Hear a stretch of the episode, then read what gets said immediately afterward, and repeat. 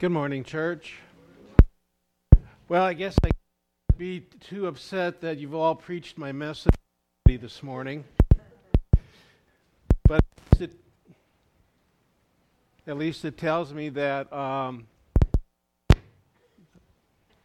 do we need to go with the go with the handheld? That's no problem. Let me turn this off. Where'd it go? There it is.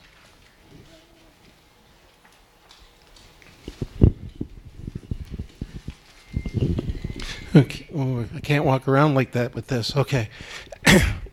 uh, it tells me that we're all hearing from the Lord and we're all hearing the same word, and that's a good thing.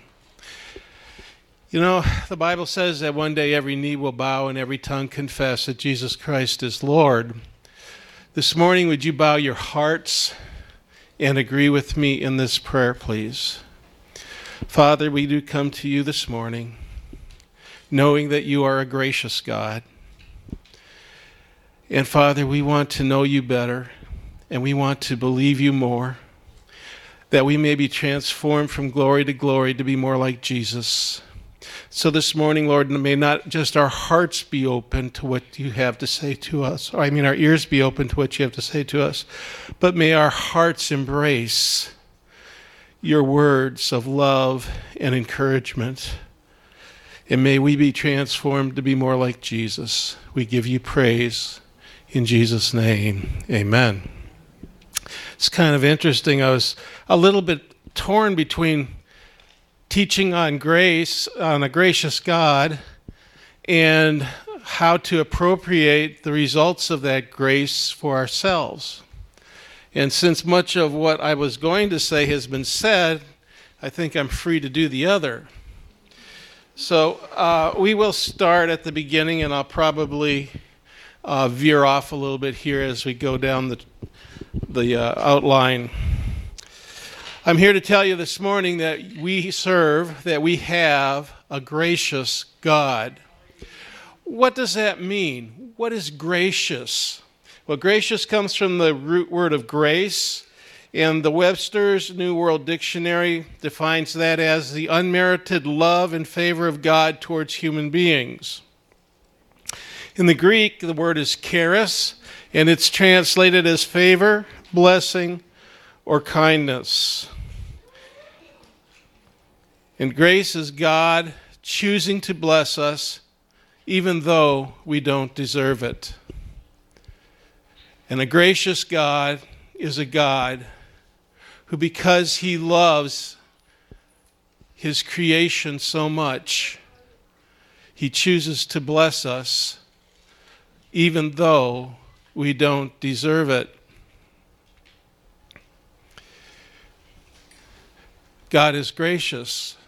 Otherwise, the light problems that we have as we walk through this life would be like weights we cannot bear because it would be so much worse if we received what we deserved instead of what God in His love wants for us and desires for us. Why can God be gracious? I like to think of grace as God's riches at Christ's expense. You see, God is a just God, as Tom was going to tell us last week. And so he wants to be loving, but at the same time, he, he's righteous, he's holy, he's just. He has to temper everything. And so there had to be a penalty for our sins, a punishment for our sins. But God loved us so much that he chose to put that penalty on Jesus Christ, his begotten Son, that he would suffer it in our place, so that God, by his gracious nature, could extend grace to us, we who don't deserve it. Because Christ, who did not deserve our punishment, took that in our place. That's why God can be gracious to us.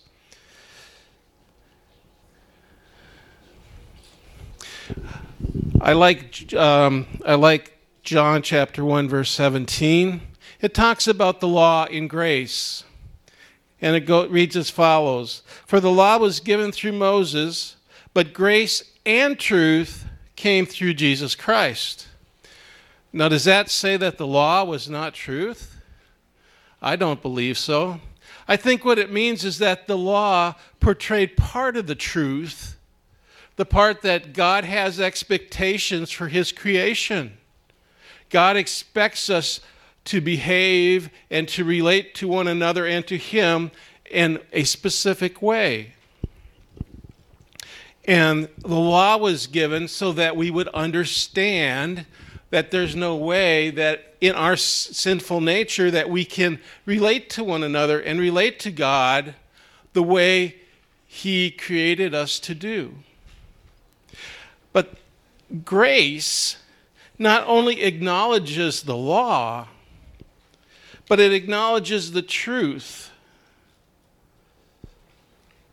of God's benevolence towards us, whom He created in His image for fellowship with Him. Why would God create anybody like Himself? It's because He wanted somebody on His own level, somebody who could relate to Him. He didn't want slaves. He didn't want a pet dog. He wanted a spiritual being who would choose to love him and obey him and spend time with him simply because they love him.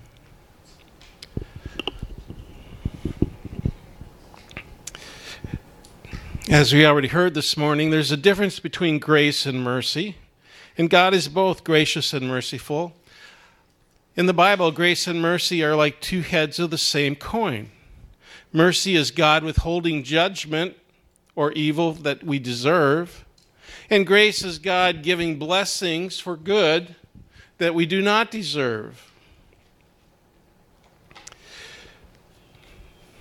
When we experience grace, we receive favor that we do not deserve.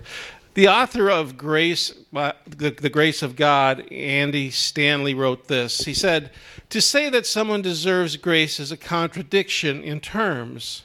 You can no more deserve grace than you can plan your own surprise party. In the same way that planning voids the idea of surprise, so claiming to deserve voids the idea of grace. You can ask for it, you can plead for it, but the minute you think you deserve it, the it you think you deserve is no longer grace. It's something you have earned. So, if I can't earn grace, and yet God is gracious, what how does that grace affect my life? How does a gracious God affect my life? And like with everything in the kingdom of God, there's, there's God's part and my part. I saw a, a picture while I was preparing for this. I, I didn't include it in the uh, PowerPoint, but it was the big hand of God reaching down and the little hand of man reaching up. God reaching down is extending his grace man reaching up is taking hold of that grace by faith. In the New Testament, in Ephesians 2, verses 8 and 9, it says, For by grace you have been saved through faith. And this is not your own doing, it is the gift of God, not a result of works, that no one may boast. For grace you have been saved through faith. What does that mean? Well, that means that God provided the gift. God provided redemption through Jesus Christ. But man has a part to do or to play, and that is, is to take hold of that gift by grace.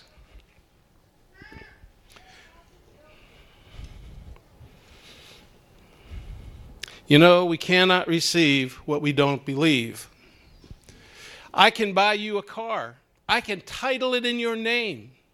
I can have the keys right here. And I can say, hey, I'm giving you this car. And if you don't believe that I would give you that car, it's never going to be yours because you will never take possession of it.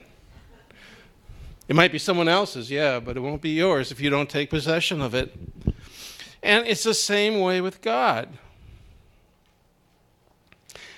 God's gifts are by grace, but grace must be received through faith. Now, as we've said before, the word for salvation is the word sozo in the Greek, and it means total salvation. It just doesn't mean fire insurance so we don't go to hell. It means total salvation. It means whatever you have need of, God's grace is sufficient. It means that you can have whatever you need, and God is anxious for you to have it. But if you don't believe that God wants you to have it, if you don't believe that God is willing to give it to you, has already given it to you, you won't take hold of it. You won't possess it.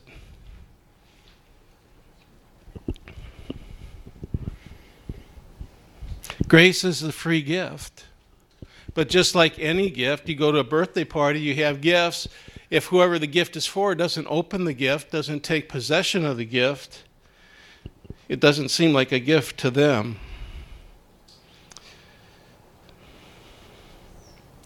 So it is that the same way we receive, we receive the gift of redemption, we receive the gift of healing, and the gift of provision, and the gift of sanctified living, and every other gift that Jesus died to give us. Wouldn't you like to know how to say no to sin every single time? I would.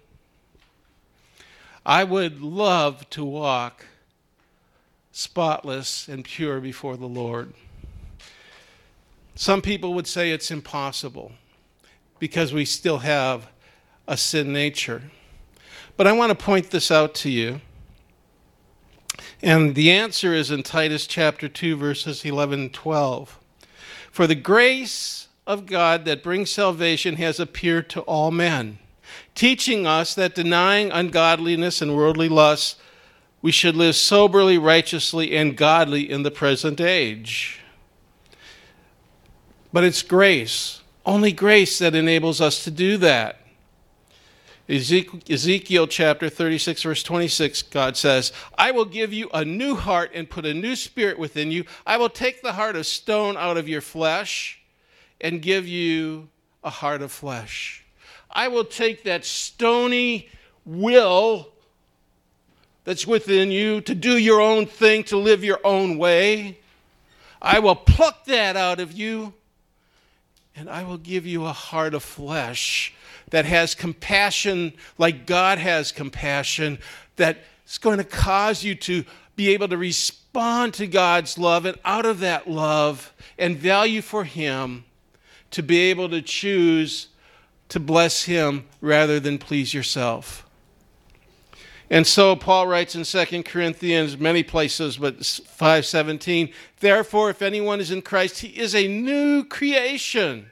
Old things have passed away, old new things, all things have become new.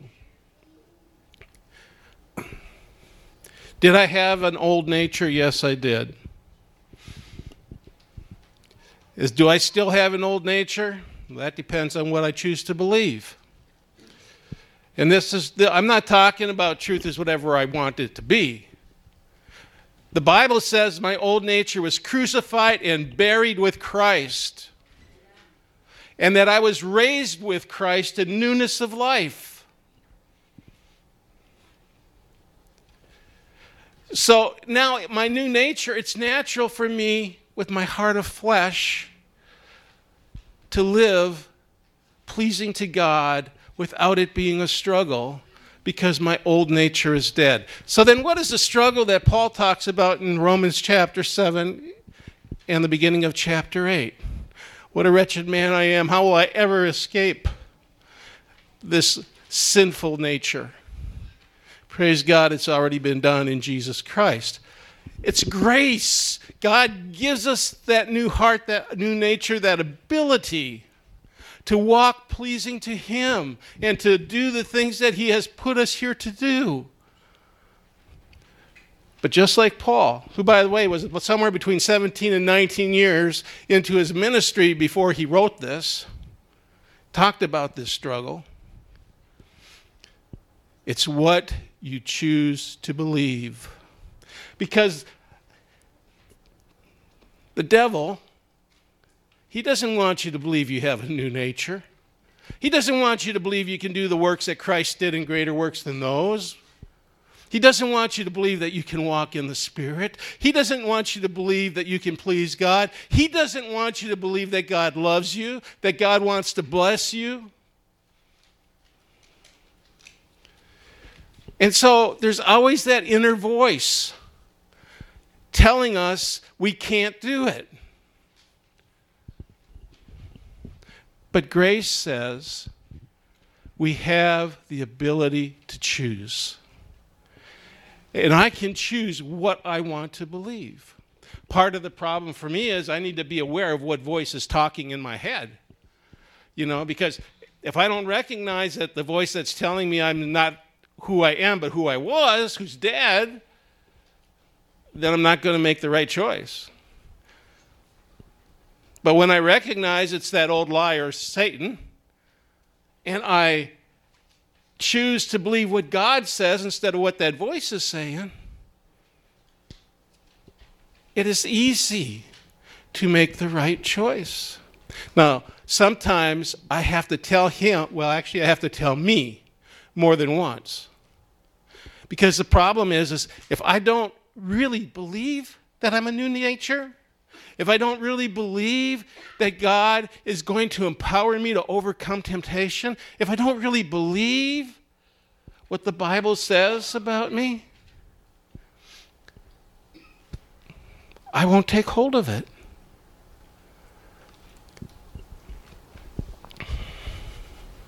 If I don't really believe that God will heal me, I won't take hold of it.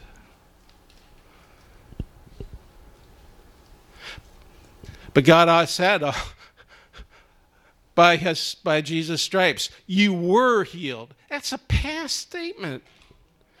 So it's nothing more God needs to do. He's done it. It's just what I need to do believe it. If I believe it, I'll take hold of it.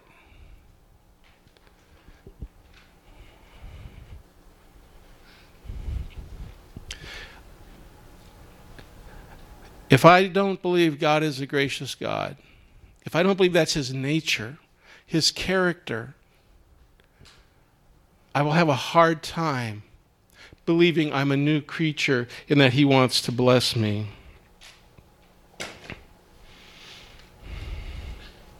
Second Timothy 2:13 Paul writes, "If we are faithless, he remains faithful. He cannot deny himself.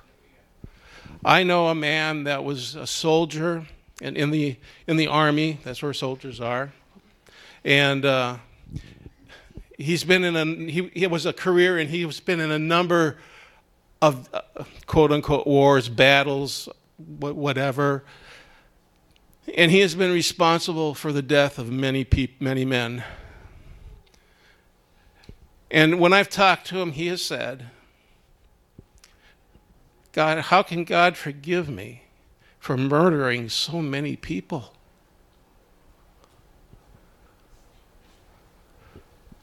He doesn't understand how much God loves him. And he doesn't understand how faithful God is, even if he wasn't faithful. Now, don't get me wrong. I think there's a difference between killing and murder, and I think the Bible and the Ten Commandments makes a distinction in that.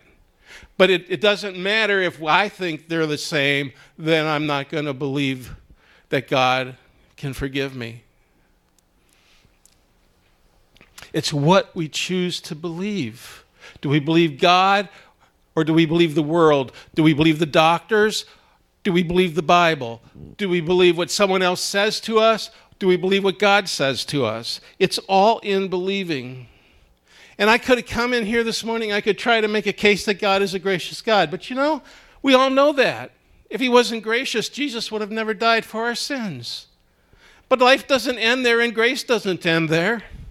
God has so much for us to do. He has so much to transform us so that we can accomplish His wonderful plan for us, each of us. For I know the plans I have for you, says the Lord. Plans for welfare, not for calamity, to give you a future and a hope. And in the, in, in the Hebrew, that's lively hope. In Luke 13 34, Jesus is talking and he says of his chosen nation, his chosen people, O Jerusalem, Jerusalem, the city that kills the prophets and stones those who are sent to it. How I would have gathered your children together as a hen gathers her brood under her wings and you were not willing. You were not willing to believe that I wanted to bless you, that I wanted to make you the greatest nation on earth, that you are my people.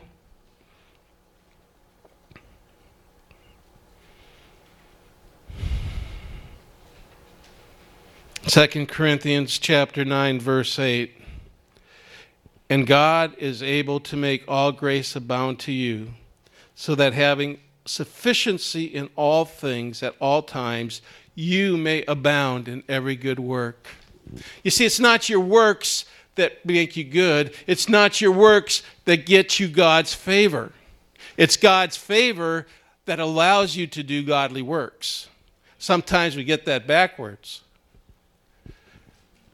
Never, ever confuse that. Never forget that no matter what you've done, God can't help himself. He's still faithful to you. That's why when we sin and we confess our sins, He takes every sin and separates it from us, from Him, as far as the east is from the west. He throws it into the sea of forgetfulness and remembers it no more. I was talking to somebody this morning and I said, God doesn't remember yesterday, maybe we shouldn't either. Today's a new day, and you're a new creation in Christ. And God's will and plan for you has not changed.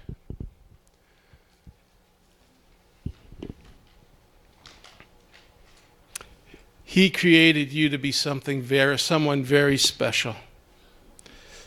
He created you to be his son and or daughter, the heir of his kingdom,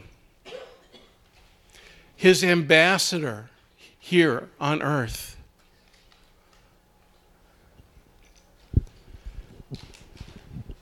Could he not have let the angels do the work? Sure, he could.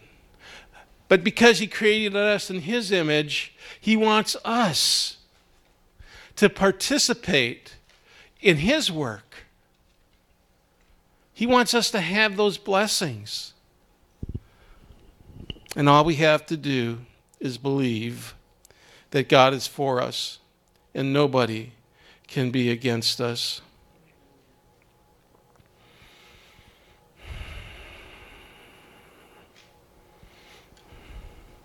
I'd like for just a minute to look at the uh, parable of the prodigal son. We're not going to read it. You all know it, right?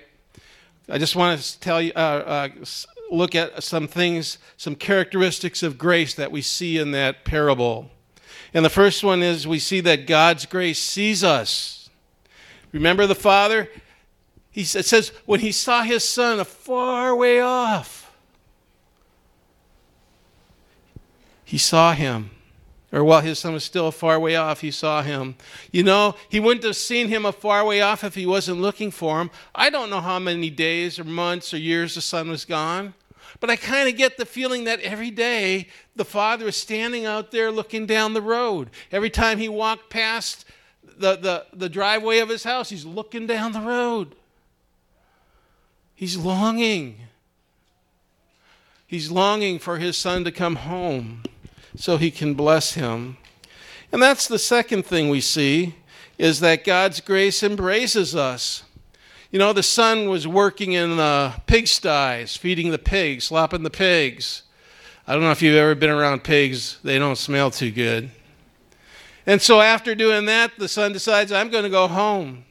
Now, it doesn't tell us, but I don't know that he took a shower or changed his clothes. He probably didn't have clothes to change into, I would think, if he didn't have food to eat. So he walks through the heat of the day to go back home. I don't think he smelt very good when he got there. And what does the parable tell us? It tells us that the father immediately embraced him. He didn't care about the smell or the mess. All he knew is his son had come home. That's all that mattered. And God's grace restores us. What's the first thing the father did, or the prodigal father did? He put clean clothes on him. He gave him a signet ring. Everybody know what a signet ring is? That's what you seal. Uh, it's like your signature. It's what they would seal in wax the official documents. So even though the son squandered everything that his father gave him, he squandered his inheritance. His father gives him a signet ring and says, Well, what I got left is, is yours. So, like God puts robes of white righteousness on us when we come to Him, He restores us to our place as His children, His heirs, His ambassadors. And then God celebrates us. So, what's the first, second thing the father does after he gives his son a, a clean clothes and a ring? He has a party, kill the fatted calf, or, and, and, and let's have, we're going to celebrate because he who was lost is found. God celebrates over you. Look at Zephaniah chapter um, 3, verse 17.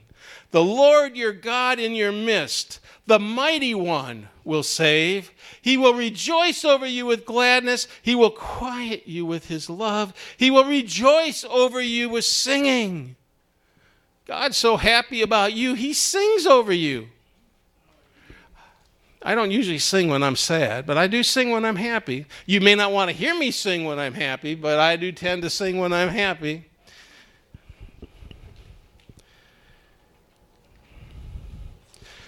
So, how do we walk in God's grace?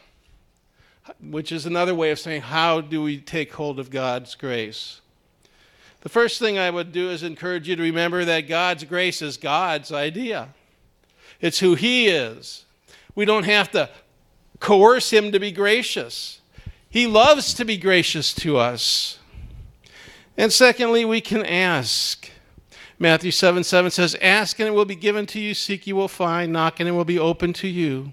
God is more willing to extend his grace to you than you are to receive, ask for it or receive it. Third thing is remember the cross. The cross is what makes it all possible. Jesus taking our punishment on himself so that we can stand righteous before God. Whenever you feel unworthy, look at the cross. Whenever you feel proud, look at the cross. Which leads to James chapter 4, verse 6 be humble. But he gives us more grace. That is why the scripture says God opposes the proud, but shows favor to the humble.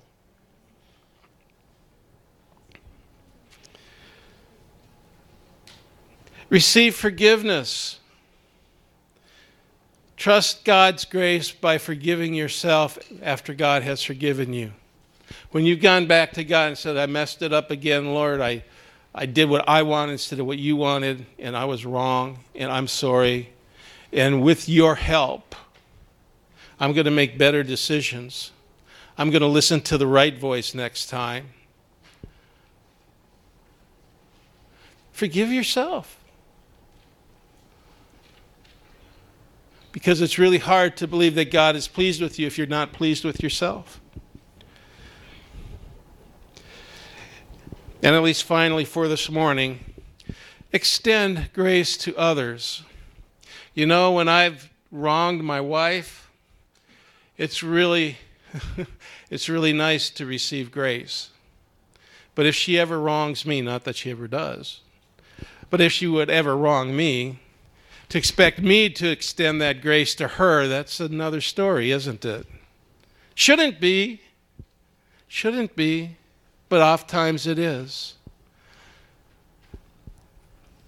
You serve a gracious God, you're created in His image. That means you're a gracious saint. And that means whether they deserve forgiveness or not, we choose to forgive. And not just forgive, but to restore and to love.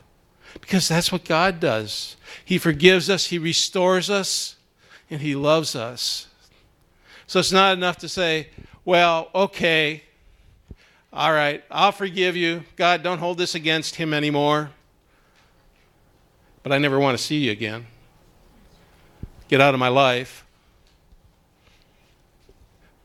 No, that's not grace. Grace is, I forgive you and I love you. And because I do, I'm going to give you another opportunity to offend me again.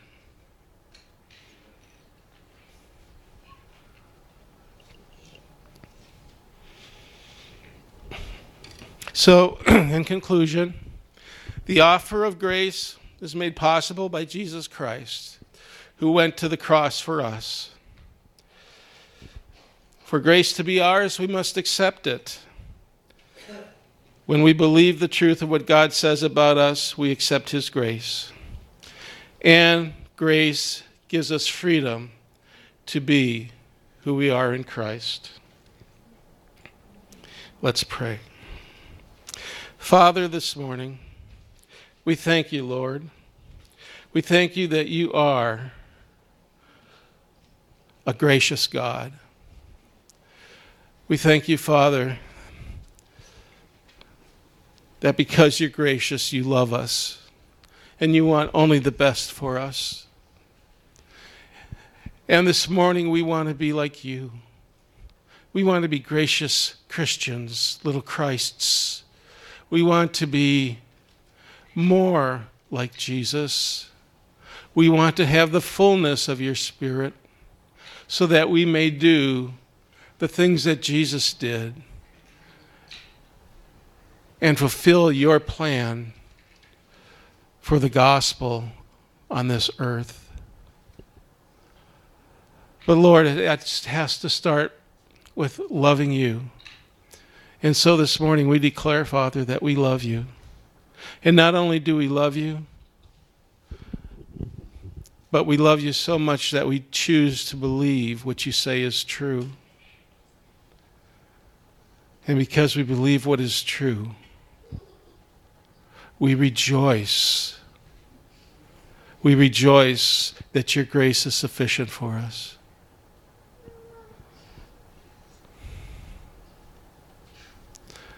Lord, help us to find the silver lining in every black cloud. Help us to find your grace in every situation. Have your way in our lives. Transform us to be more like you, we pray. And we thank you for it. In Jesus' name, amen.